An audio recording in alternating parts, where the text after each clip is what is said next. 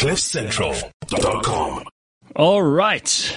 Uh, CliffCentral.com on a very beautiful uh, Thursday morning, and we are looking at just after seven o'clock. We've got the Burning Platform. This is your chance to catch up on all the big events of the week and to make sure that you know what's going on in the news. We've got uh, two great guests on with us this morning. Of course, Pumi Mashiko is here as usual to make um, sense of a very crazy world. We already spent a good half hour earlier talking about Russia and China. I'm glad we did because we don't have time to speak about Russia and the Burning Platforms. Yeah, sure. Yeah. Um, but but we, we, who knows? We may even have more of that in the next uh, hour or so. We'll see how it goes because I'm sure that our guests have something to say about that too. But before we get, oh, there's a space happening right now on Twitter with 18,000 people talking about this Ukrainian invasion. Ooh. Like it's it's happening live. It, it's like shock and awe. and you know what's so funny is that uh, 18,000 people is but a fraction of the number of troops that Vladimir Putin has arrayed on the borders of the Ukraine, and some of them already entering in. So you know what? That little 18,000 chat group on Twitter. you guys, you guys, you guys would, worried. you wouldn't make up a percentage of the, um, the military might that is being, um, shown off by Russia at the moment. They're on that border. All right, but yesterday. But we have we have domestic issues, so maybe we should start with those and welcome our guests, and then we'll we'll get to all of this, right, Pums? Yeah, well. All right. So first up, uh, he is a, a returning champion here, and I always say that because uh, you're a very popular guest here, Leeto. When when you join us, people are like, "Oh God, he's going to depress us, but he's going to tell us the truth." So we're happy to have you back. It's nice to see you. Try not Good to, morning, Gareth. Good morning, Pumi. Yeah, try not Hello. to try not to upset it. Uh, try not to upset everyone too much this morning, Leeto. Leeto Nthoba is, co- of course, a lecturer at Central University of Technology, a debater, socio-political analyst, and this morning he's got lots of things on the agenda, which we'll get to in a moment. But also, I'm thrilled to have Anthea Gardner. Hello, Anthea. How are you? Good morning, Gareth. Morning, it's nice to see you. Good to be back. Hello. Yeah, it's nice to see you. So people wouldn't let me get away with not playing your theme music. So here it is, just to please the people who know you. From... I mean, really, Anthea, you can't go anywhere. Give the people what they want. You can't go anywhere without your theme music playing, right? Yeah, if it's not here, it's a restaurant. Right. She basically, Anthea walks to her table at a restaurant and people start singing, She works hard for the money. So there it is. All right, Anthea Gardner, nice to see you too. We've obviously, guys, got to start with the budget because yesterday our Minister of Finance tabled his budget and there are some headlines that we need to take from that, things that actually affect our bottom line. So, Anthea, do you want to start us off and give us a little précis of what was, um, what was tabled at Parliament yesterday? Or not at Parliament, Cape Town City Hall, but you know what we mean. Yeah, I know what you mean. um, it's kind of an overview. I think everyone wanted a piece of this budget as usual. And the finance minister in his inaugural speech yesterday did well to keep everyone happy, I think, mostly. Um, the good news, let's start there first. Um, we had 182 billion rand revenue overrun from the uh, commodity boom. Um, so thank you to the mining companies. But awesome. I must point out that the finance minister was acutely aware that this was a tailwind that wasn't going to last forever. You know, we've had super high commodity prices and we've taken advantage of it. So sure. well done, you know, to everyone. Um, and then everyone's talking about this corporate tax rate that was dropped from 28 to 27 percent, and the, the the idea that it's not government's job to create employment. Um, and so, two things out of that: it is government's job to create a good working environment to help economic growth. Um, so definitely a step in the right direction. Unfortunately, though, um, that uh, 1% drop in the corporate income tax rate actually still means that we're 5, uh, 5 percentage points higher than the OECD average. You know, so it's still not great to do business in South Africa, and there's a whole lot of structural issues that we need to face. I mean, and the finance minister is I, very just, much aware. Uh, let me just interrupt on this one. Sorry, uh, uh, is this purely cosmetic? Is this like almost to extend an olive branch, or because it doesn't look like it makes a huge difference to anybody? One percentage point drop in the corporate tax rate, and I know that all the communists and all the, the quasi-communists in the in the in Parliament are going to moan and balk at this idea, like, no, we've got to drain every cent of tax we can out of the business community. But this isn't helping business, and frankly, it's not placating them. So, what is it doing? Gareth, I don't think you can move from 28% to 20% in a heartbeat. So uh, it's a step in the right direction. Um, you're right, it, it, does very little. But I think, and, and kind of I've heard quite a few businessmen speak on this, people are appreciative of it, appreciative okay. of it. All right. We'll take I it. I mean, Busi Mavuso yesterday. I had Busi Mavuso yesterday on the Mail and Guardian space, also talking about that. And I suppose it's consistent with that, with what the president said. You know, to say that private sector is what's going to create jobs, and it's mm. not going to be government. You know, so then it's it's consistent because then you want to alleviate some of the pressure on the private sector. Although a couple of pages down the speech, he then says they're putting aside how many billions for the development of jobs for young people? Uh, I think that was 7.6 billion rand, if I'm not mistaken, if I can remember correctly.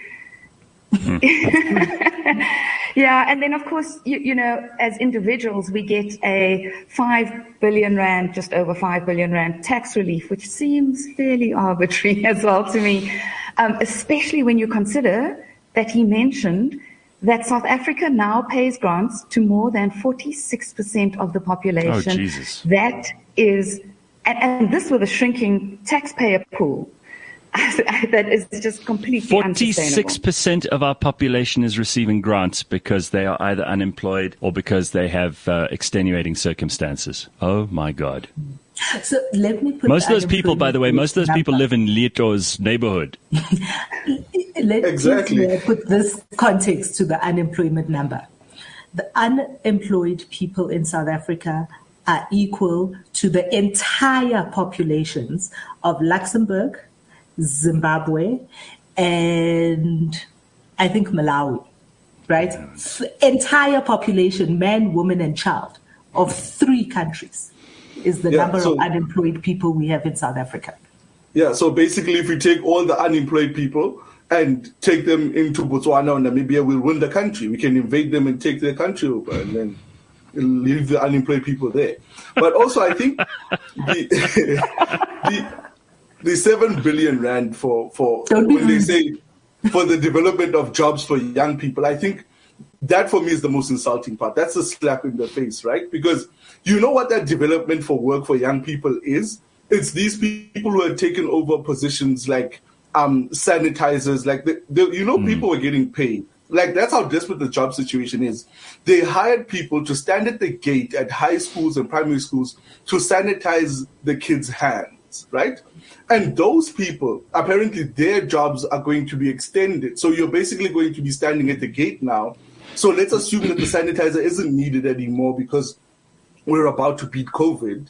So what's going to happen then? And I think it's it's really insulting to say that's the, for the development of jobs also, for young people. Uh, maybe it's you, to placate young people. Maybe you know the answer to this, but but Anthea, perhaps you also do. Where is that uh, money going to go? Is it going to go to the NYDA or something? Because you remember what a disaster yes, they are. Yeah, you remember the Na- National Youth Development uh, Agency. I mean, w- what a waste of money that has been over the years. It's going to go where, Karen? Yeah, I, I, I, don't know if I agree with you on the Yes for Youth program. I know quite a few private companies that have employed a number of interns or youngsters who have been unemployed. So the average, um, well, the average, the minimum that they pay interns is 4,000 Rand a month, which is not a lot. But then corporates can um, increase or subsidize or, or, kind of the salary if they want to.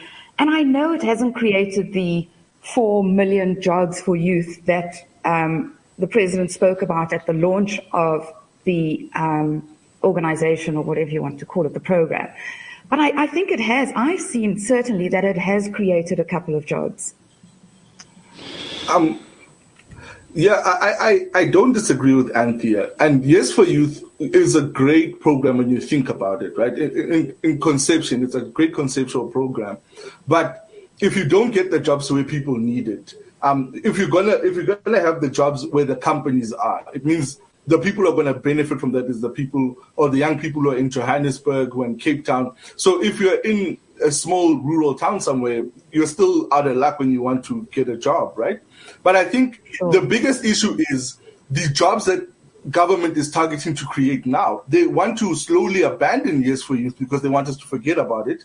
And what they want to do is to placate young people in small towns and, and give them these these jobs where there aren't even jobs, right? They're paying them to stand at the gate to see if the kids arrive, to lock the gate at the school. It's it's not even a security job. If you if you call them security guards, it would have been something else. Right. But it's like these nondescript jobs that just try to give them money in order for them not to get the 350 grant that they used to get. So, so It's, Leeto, it's really It's recy- you know what I call it? Yes, Recycling poverty. yes, Yeah. Recycling poverty. That's exactly It- right. It simply is keeping people just out of the poverty, but not enough to get out of it. You know, so it's just a, a recycling of this poverty. That I saw- they- you're spending all of your time to work at this menial job so that you get this minimum wage and are unable to spend any more time either bettering yourself or studying something else or you know and you're unable to spend that money that you're getting to move into like Well, Corona- 350 Corona's boring. for three months in, in the comments, Corona's boring has already shown what we may be heading towards the hand sanitizer workers union that uh, that is un- that is probably the most likely offshoot of, of what's going on here. Koketsa says though, and this is a depressing reality: South Africa is now a welfare state in every possible interpretation of that word, and. We, we shouldn't be proud of this. You know, government almost goes out there and says every time anyone asks, oh no, but we're providing welfare for all these people. No one wants So, to. No one in the world. No one in the world wants to be on welfare if they could possibly do better. No one on earth wants that. For government to think that that's an acceptable thing to be trumpeting around is very, very depressing. so, but speaking of welfare the SOEs get more welfare too hey Anthea Oh, the uh, electricity elephant in the room, right? Yeah. I mean, so he, he managed to avoid that, I think, quite succinctly, really. Um, I, I- I don't even know where to start. He, you know, he kind of spoke about tough love on SOEs and, you know, we can ill afford bailouts, I think were his words. But then, the, by, the, by the same token, we don't really have a choice. I mean, and, and the question here about Eskom is really whether government takes all that debt onto their balance sheet or leaves it on Eskom's balance sheet. And the only reason, in my view, for taking it onto uh, the, the government's balance sheet is because government can raise debt cheaper than Eskom can do it. Other than that, I mean, and then, of course, you, you have to look at the fact that total government debt is already over 4 trillion rand. I mean, this is a country paralyzed by debt, paralyzed by non-functioning SOEs. Um, and and I, I think, you, you know, not to harp on the unemployment thing, but if we just resolved some of these issues and fixed some of the kind of non-performing assets that government holds, that would create jobs actually and, and solve a major problem in our country. Well, uh, Leeto, I know you've got some points of view on the on the overall budget. Do you want to throw in what, what you have to say here? Because I, Anthea is very polite about this, and she's good at this because she analyzes the, the, the macro. But I, I I think people like you and Pumi and I pick apart the m- minute details of this, and we, we find things we like and we find things we don't like. But what is your overall feeling about the budget? Um, you, you know, the overall feeling is that for me is that yes, the, the the ANC did what they needed to do for one with the companies and the corporate side because they now going to accede to the fact that these people need to make jobs that the government is really really crap at making jobs. But also the way in which they make jobs they can't distribute those jobs to people equitably. So mm-hmm. even if the government makes jobs, somebody's cousin or uncle is going to take that job, right?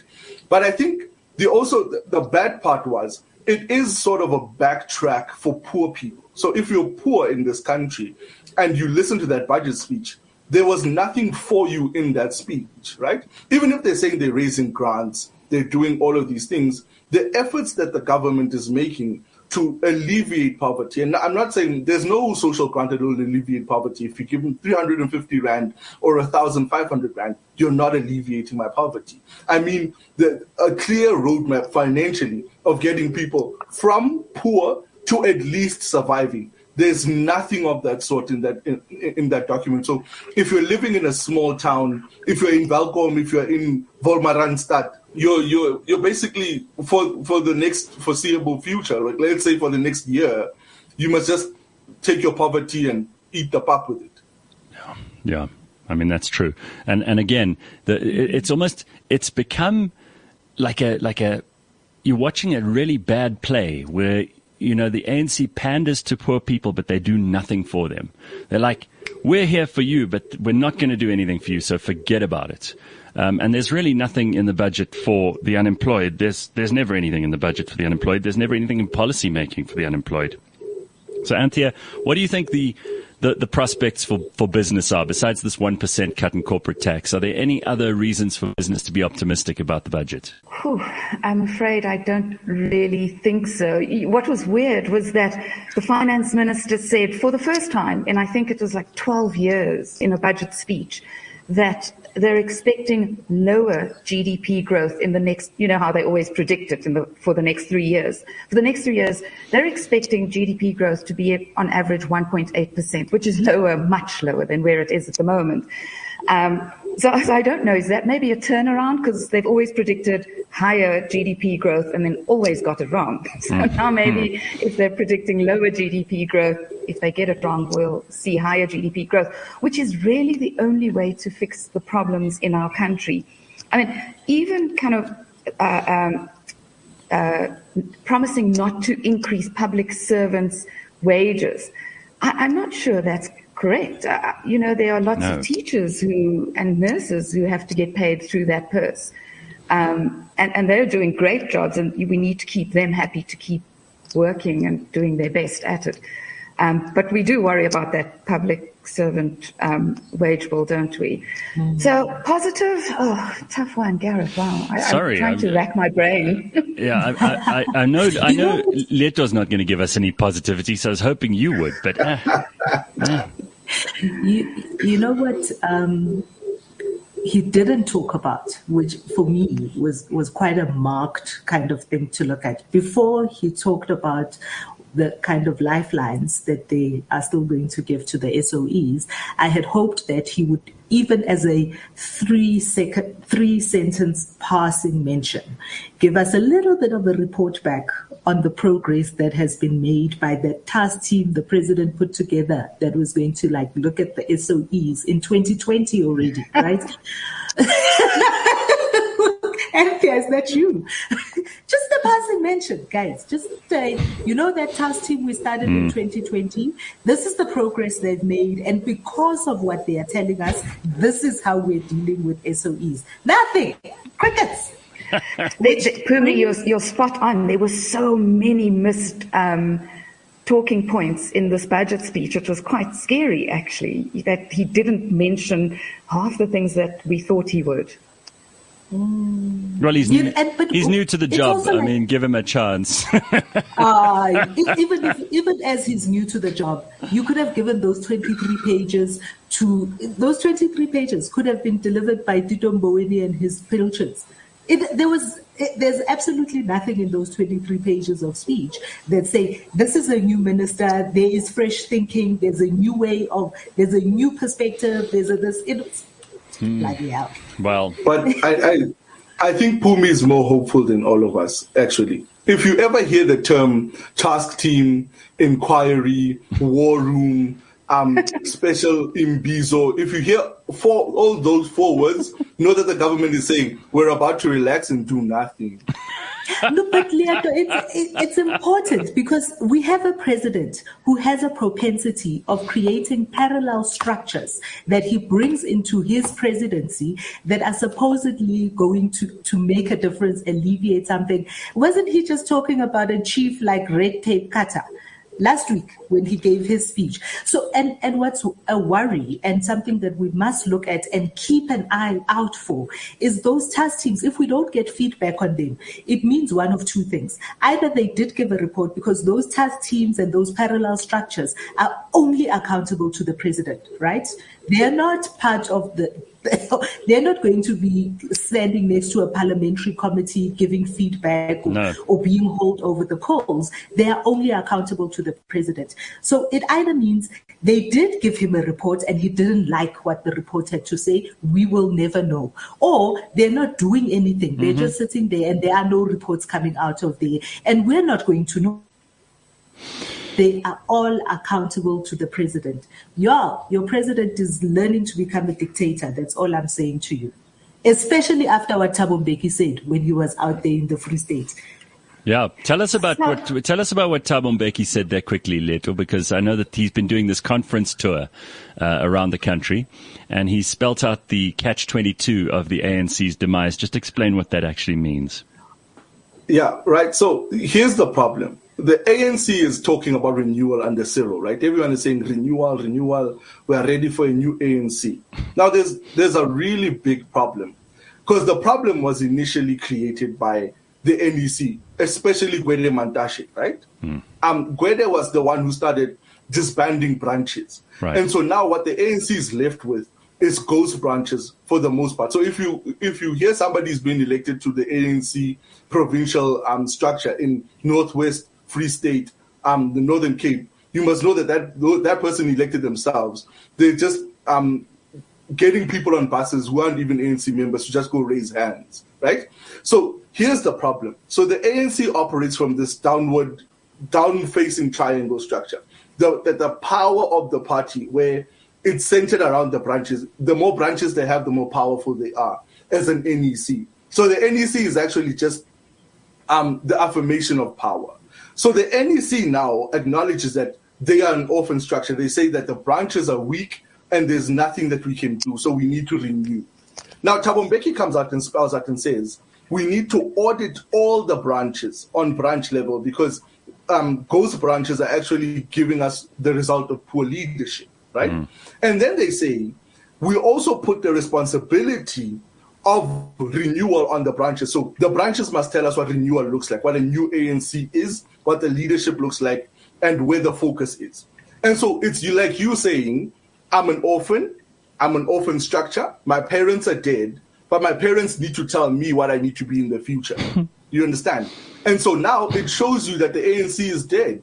And for, for the most part, at this branch level, everyone is in it for their benefit. I want to be a counselor. I want to have a job. I want to be deployed. And so nobody's trying to build the ANC for the ANC's sake. People are trying to build an ANC to alleviate my poverty state. Right. And so now, how, how am I going? If I can't innovate my way out of poverty, how do you expect me to innovate a party out of redundancy? Right? Well, I and mean, so uh, this is. Can I just say that even Yeah. e- uh, the symbolism of trotting out a former president, the only one who's still alive, and and asking him to go out to renew is that tells you the whole story. I mean, this, this is the this is the guy who should be enjoying his retirement. Can you imagine how much persuasion was involved in saying to Thabo, "Listen, if you don't get out there, the whole ANC's dead." And he's like, "Oh, well, I don't know." I mean, he, Okay, he didn't want to he didn't want to take a, a, a break from his whiskey. He was quite happy. Thank you very much. at the risk, I have said this before, so I'm going to weed. yeah. I'm going to preface my comment with, with a disclaimer. And my disclaimer is I love Thabo Mbeki. I disagree with a lot of things that, a lot of policies, not a lot, some of the policies. And I've done work for the Thabo Mbeki Foundation. So Okay. there is my disclaimer. Right. on- before I say what I'm going Up to front, say. go ahead. I think the the the kind of trotting out of Thabo Mbeki, eh, right, is just yet a slow death. The giant is falling, and there is nothing that they can do about it. And they're hoping that trotting out Thabo Mbeki will prop up the people that are there, and he will lend his name and credibility hmm. back to the people who have lost it for the ANC. Mm-hmm. However, when he comes out and perpetuates this fallacy that without the ANC, the country is lost, I call bullshit, right? of course, this country will continue without the ANC. In fact, this country must continue without the ANC. The truth of the matter is that the ANC's failure in the coming polls has been spelled out not by their own inadequacy, but by history of the movements, of liberation movements around the world, mm. in Israel, in South America, and Africa is littered with that history. 20 to 30 years, right? They knew that history and they had an opportunity to change that for South Africa and they haven't. They've gone down the trajectory of what every other liberating party has done and their time is over. Um, you know, to defend Thabo though, just for, for a little bit, he has to say that. You have to stand in front of your people and say, comrades were important. No. We, we are, we, the world needs us. If we don't no. say that, these parasites that are tearing the ANC apart right now will just keep going. And so if you, if you try to redirect them in a positive way, that's just Thabo Mbeki trying his best to redirect the parasites and the and the and the tenderpreneurs to something more positive. For Thabo. Unfortunately for Thabo, he is in this uh, situation that the, the Bapedi call Homuya Mushati. Mm. he he is uh, what would the English? So he's catch 22. between it's catch 22. That's yeah. Uh, guys. You must know I'm angry when I'm now only speaking in the vernacular. My head is is not computing in the English anymore. yeah. he is. He is because Thabo Mbeki should have actually, and, and Thabo Mbeki must take some of the blame for what has happened to the ANC because he was one of the people that brought weak people around him who have grown to become the, because he needed that power, because he wanted to be the cleverest person in the room. Mm-hmm. And unfortunately, when you bring in weak people around you, you are left with what? A weak party when you are gone. He should have stayed home with his whiskey.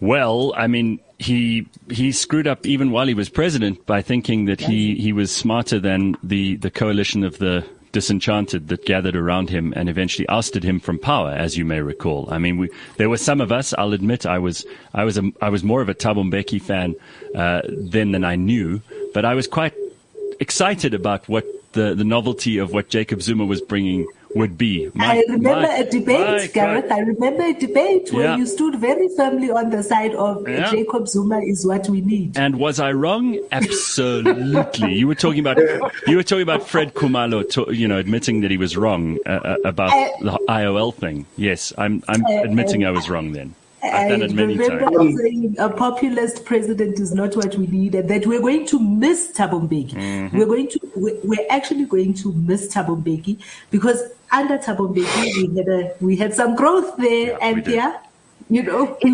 I, I, was just thinking in Thabo's defense, he had um, Trevor Manuel and as his finance minister, and by far this country's best finance minister in my lifetime, anyway. Sure. Mm-hmm. Yeah. oh, yeah. I, I, was in a conversation about a week and a half ago with the former IRR chief something. And, and he told me an astounding, astounding statistic that under Thabo Mbeki, there was a time when we were building 10 RDP houses for every one shack that was standing. Wow.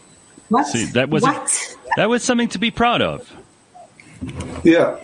And by the way, um, if you if you here's one more thing about the ANC is that the most likeliest outcome of the Congress in the the um, the annual Congress is that um, Cyril is going to be president again of the ANC. It's been pronounced by the, the only province that's been that's holding out is the Northwest and Eastern Cape. Everyone else is on the bandwagon of him going for a second term.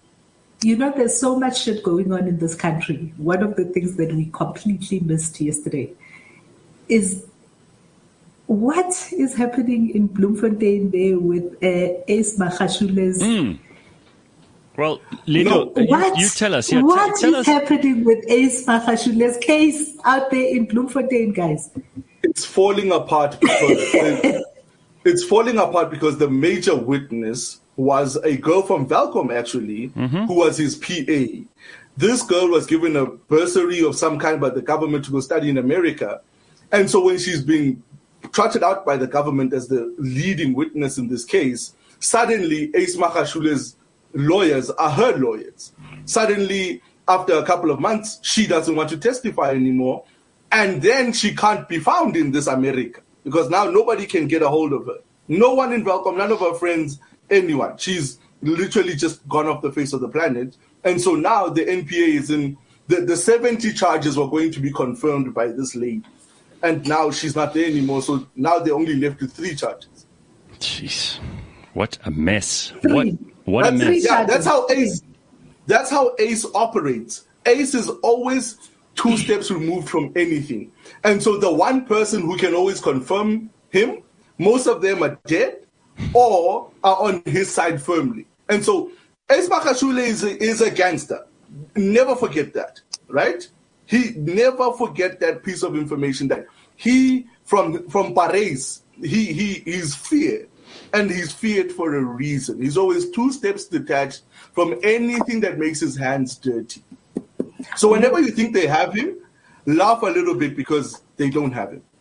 You know, one of the things I wish we would see with the NPA is a little bit of um, innovative thinking. And I, I, just, you know, kind of think back to Rudy Giuliani as the uh, district attorney in New York, mm-hmm. and his one of his biggest cases actually that made him was against gangsters, mm. mob bosses, and and what they did, what he and his legal team, because that's what the, the the district attorney is in in the states. It's the equivalent of what our NPA our prosecutors, yeah. is here. And and they went to a university professor, a law professor, and and kind of worked with him to say, how do we get these guys? Because what one of the things we do know about the mob is there as you say, Ace is the mob, right? is one one removed from everything.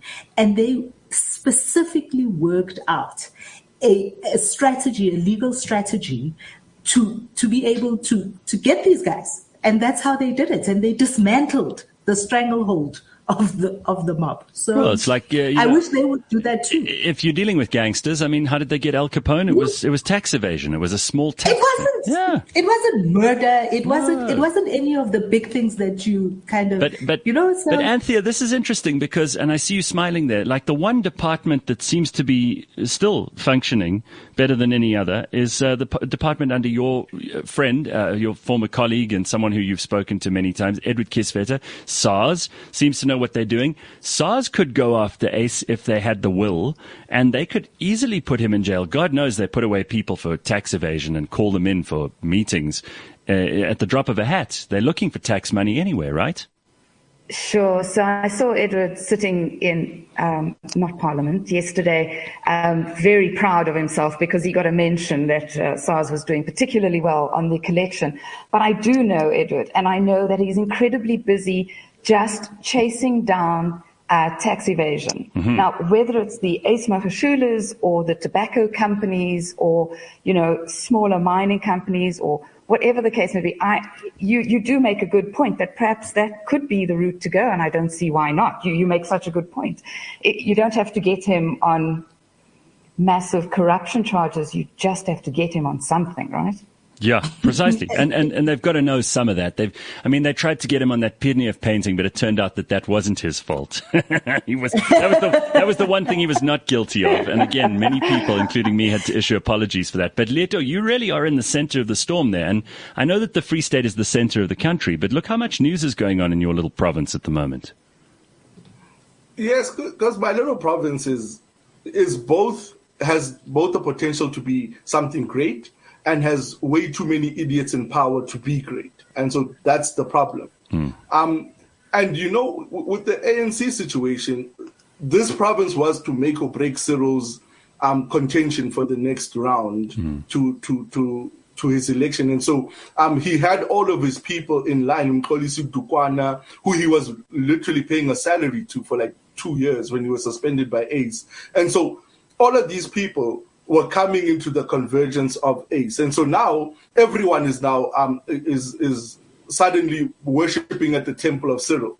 Um, and the people here, they're, they're that. They are their backbones could be bananas for all we care. Because they, if you if you're gonna give them anything, Gareth, if you're about to run and you are promising them jobs, you would probably um, be in contention for president of, of the ANC right now. And so that's the problem. It's people are so poor in this province.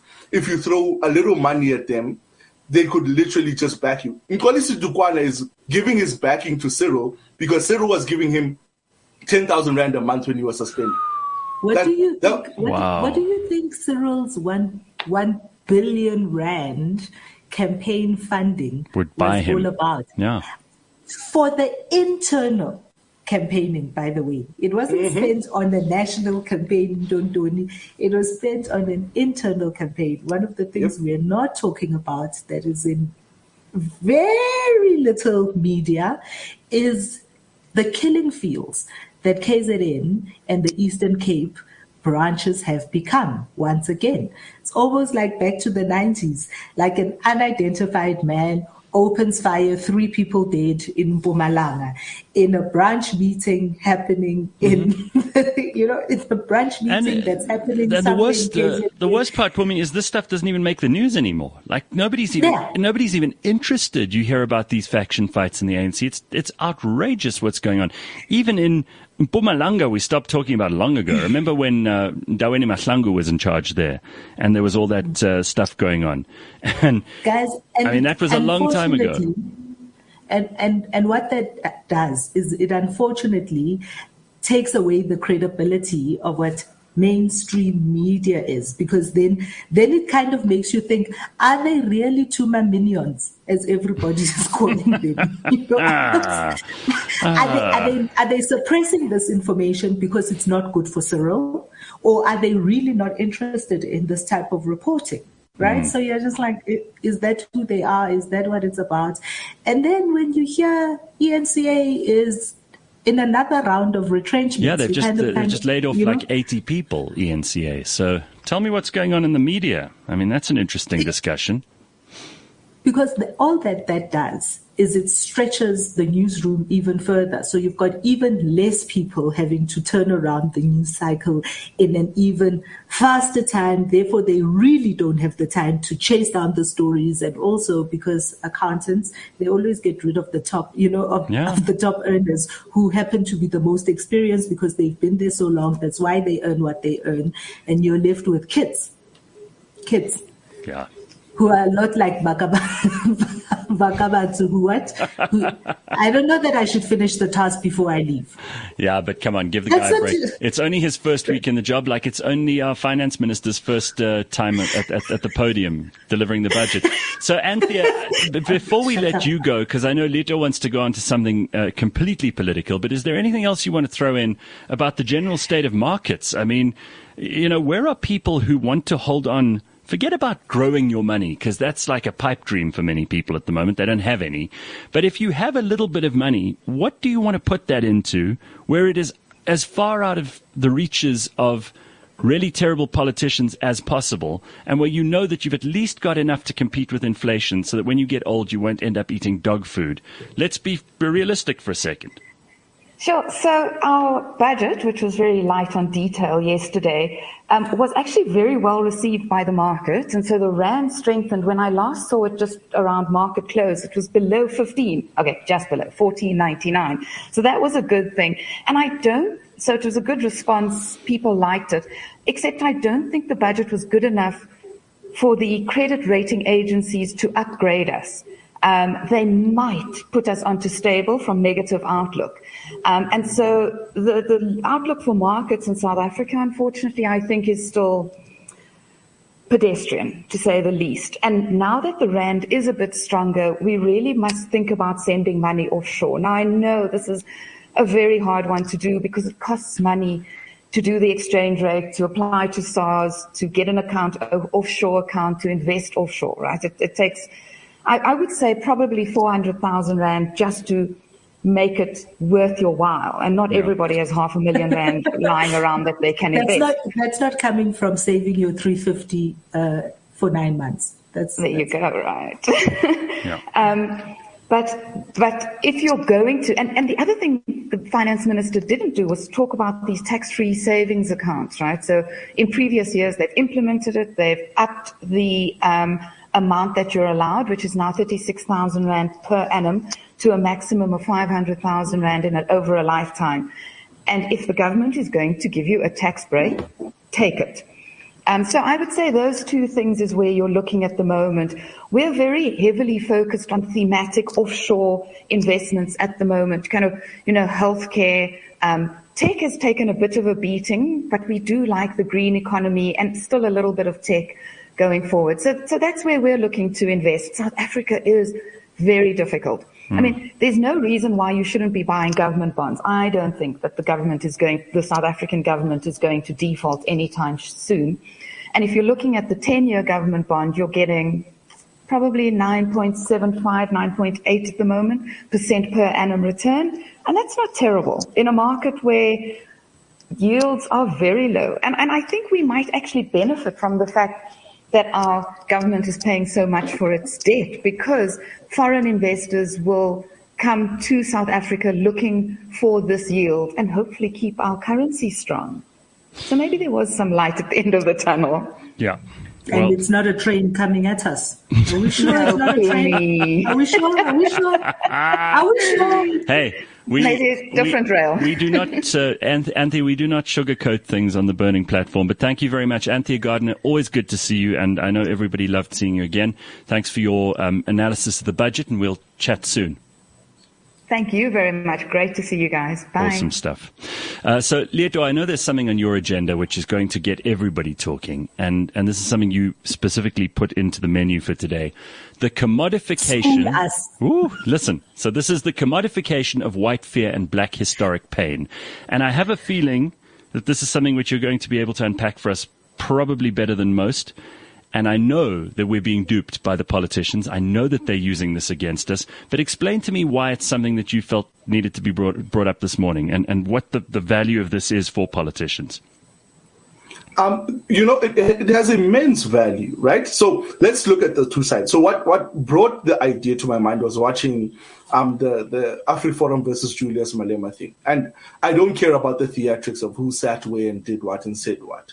But what these two sides were holding was something very important when I looked at the debate was it, it's it's this expression of white fear, right? Where especially the white people who aren't really in contact with black people on a daily basis, who would buy more and more into that idea that as a white person I should be in fear for myself because any, at any moment the the blacks could turn on me and eat me, right? And then on the other side, it's this expression of black pain and mm. the exploitation of that pain for political gains. And Julius Malema does it very, very well, right? So let's start with that. So Julius Malema begins from this place where he, one, has now become the sole expresser of black pain in the political space, right? Not even the PAC does it as well as he does. They were the monopoly on expressing black pain before. And now he is, right? He's even better at it than the ANC because what the ANC are doing now, they're just exploiting black pain, right? They're saying, uh, remember, you could just fall back into apartheid without us. But what he does is he rehashes what the pain comes from in history, right? But the way in which he packages it is very, very unique and very special. We must look at it very carefully because he doesn't um, thrust it towards anger like everyone expects him to do. People think he thrusts it towards anger, but what he does is he he expresses it and expresses the discontent, and then says, I am the only person who can make you content from your black pain. He alleviates it and says, Don't be angry. We won't be angry. We won't retaliate. And he even says this to, to that effect to, to the lawyer. Yes. No, no, no. He says, it's not even unless things change. He says, unless we change things. Hmm. Right? Mm. He's very careful about that verbiage. He says, unless the EFF comes in and changes things, the blacks could revolt. The blacks could want revenge, and the blacks could want to come eat you alive. And he even says, these very blacks will even come eat me alive if I don't serve them the justice that they deserve. And so he becomes this person who paints himself as the only one who understands, but on the other side can can can um, can express it effectively. And I think yeah. that's very important. I think I, I, black pain. sorry, Yeah. I, I just want to throw in. I think there's also a bit of savior complex going on here because he realizes that if he puts himself at the center of this, then he can benefit on one hand from from the, the amount of attention, which he he gets outsized attention. I was talking to people just last night at dinner about how this guy maybe at a push gets ten percent of the people in this country uh, moving. You know, he, he can he can activate maybe ten percent of the population, but he gets enormous attention. The media are obsessed with him, and, and what you're saying, Leeto, that he's he's positioned himself in such a way that he's important to both his perceived enemies and his perceived friends, and even the people who don't care about him. Exactly. what Um, fascinates me, you know, about about Julius Malema uh, and the EFF, then, you know, is that a lot of people recognize that about the way that they're positioning themselves. So when I have a fight with my employer, I will contact the EFF. The Leona Labantu, they're coming up with, you, you know what I'm saying? And they, Uh, they kind of jump on Yeah. those things. They and they jump on those things, whether it is a small fight in in a Clicks store because of shampoo. Uh, was it shampoo or conditioner? I don't remember, but or it's it's kind of in a, a and that's one of the judgments against them was if they want to be a union and represent workers in disputes in the workplace, then they must register themselves as such, right? That was one of the judgments uh, against them. But those same people are not showing up as much for them in the in the polls, which is why they, they kind of uh, are still hovering around the ten percent, you know, plateaued essentially, as it were. Their rate of growth is is is not as high as it was at the very beginning when they started. So there, there is also that playing up. You know, we often think that citizens and the electorate can easily be fooled by by all these theatrics of the politicians. But I, you know, I think that they know how to use what they need Yeah. at the time of need. No, but I think Julius actually counts on that. He counts on the little people supporting him, right? Because he can then create a sort of mystery of the zeitgeist to say, it's me and these few 10% who understand, right? It's me and these few 10% who are willing to act. And so the rest of you aren't willing to act on your pain because you're afraid, because you're too close to the master, because you are in, as he names it, a, a a, class betrayal, right? That's what he says. It- it- we, we betrayed the, the, the, the lower classes, right? And so that for him is the, if Julius right now becomes the major opposition, I think he is going to lose a whole lot more of this, this um, luster for, for the action of, of revolution. Because at that point, more and more people are buying in. And the question then is, who, who does Julius become as a person at, uh, on on the precipice, right? He now knows he's he's far enough to to spew whatever he wants to spew, and we won't really hold him that much to account for it because we're still saying he's the small party, and he counts on that. Julius is what um, in in the heat of the anti-apartheid movement and kind of like the, the small running battles that existed is what they call a paper tiger. Yeah. Want to remind you all, Julius is 40 years old, eh? 40 years old. So Julius comes from Seshego, guys. Have you, any of you heard of a major confrontation in Seshego with uh, the police?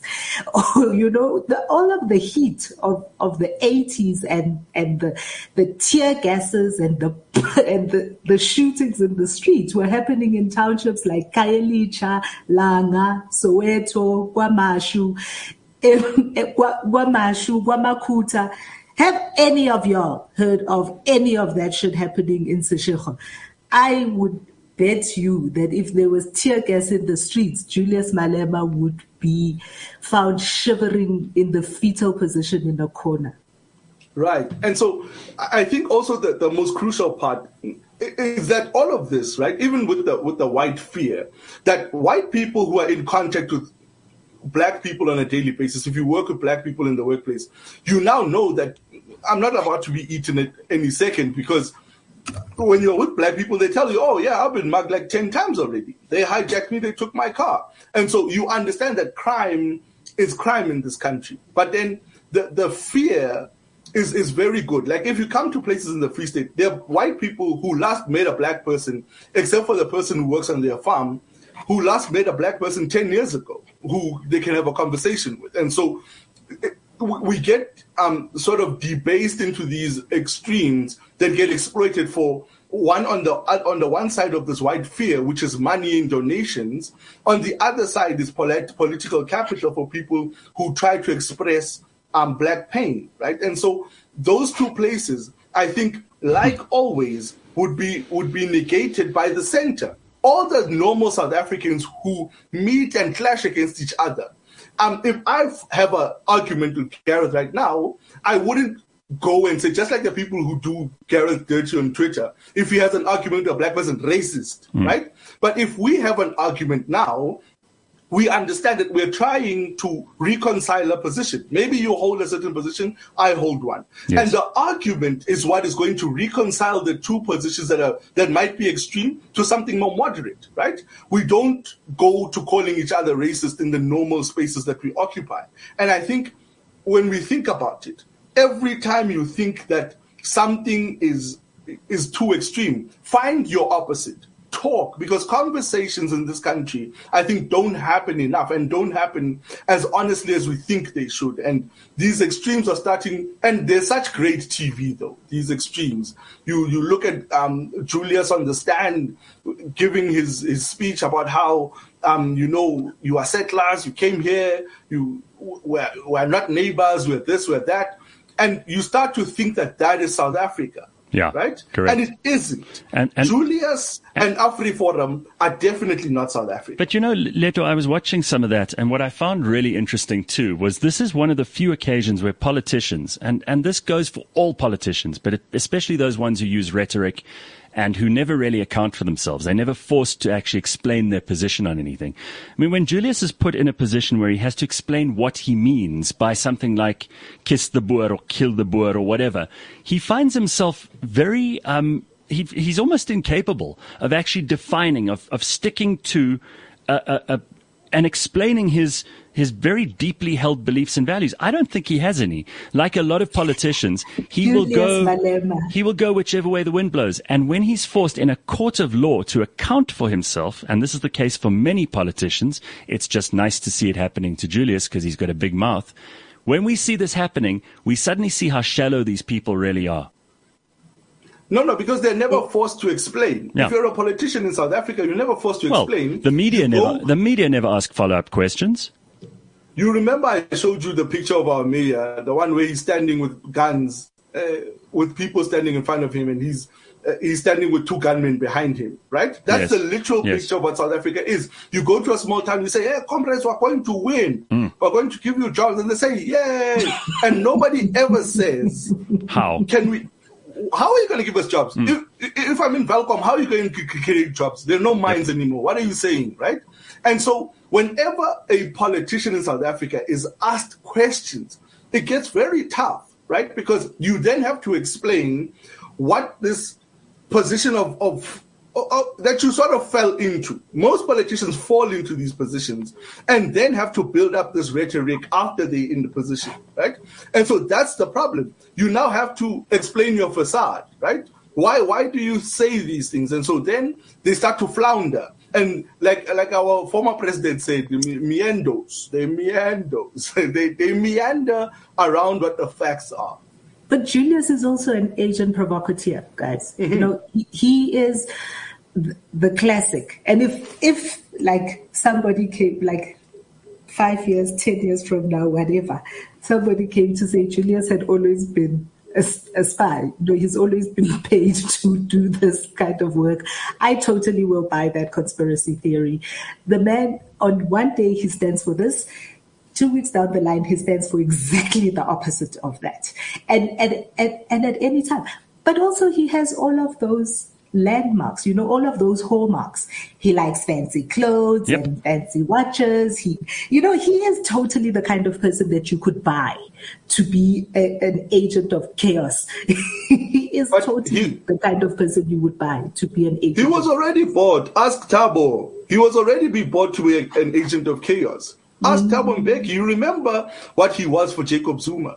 He was the ultimate pitbull. He ripped yep Thabo Mbeki and his allies to shreds. Right. Because he was bought. He was, a brown envelope he was also given. he was also instrumental in, in bringing about the fall of Thabo Mbeki, and, and in no small part, Julius Malema made his name during that time.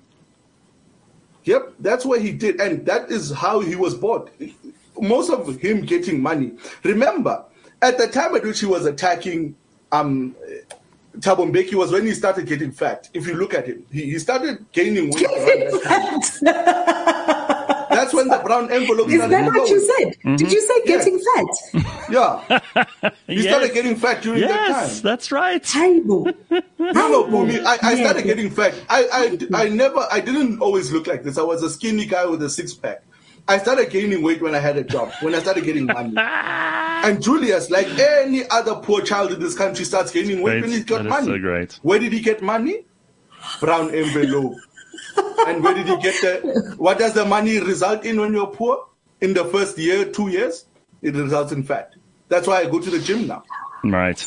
I'm afraid that on that very controversial note, we're going to Wait, I have to ask one question. I have to ask have one to call it question to because close after this. somebody All the go. comments here. Go ahead. G-Star on the comments Go ahead. was suggesting that I need to read something called People War, and I'm wondering if maybe it was a trigger error, and you are talking about the Maoist uh, strategy called People's War. And I just want to make sure that, like, just let me know if that's what you're talking about. G-Star. People war, you say. Is it people war, people's war? You literally have war, like 30 it is. seconds to get it right. Because if it is people's war, then they've done that. Okay. Um, yeah.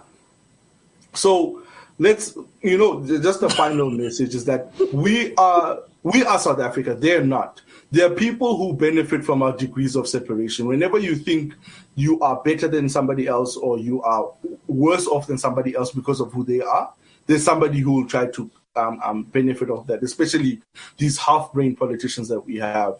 Um, so try your best to moderate your views, meet other people, talk to those people, debate them, hear their views, and this country would be much better for. But Leeto, most people are those people, and most people like to have conversations like we're having this morning, and they're not fighting. We're not at each other's throats like AfriForum and Julius Malema are.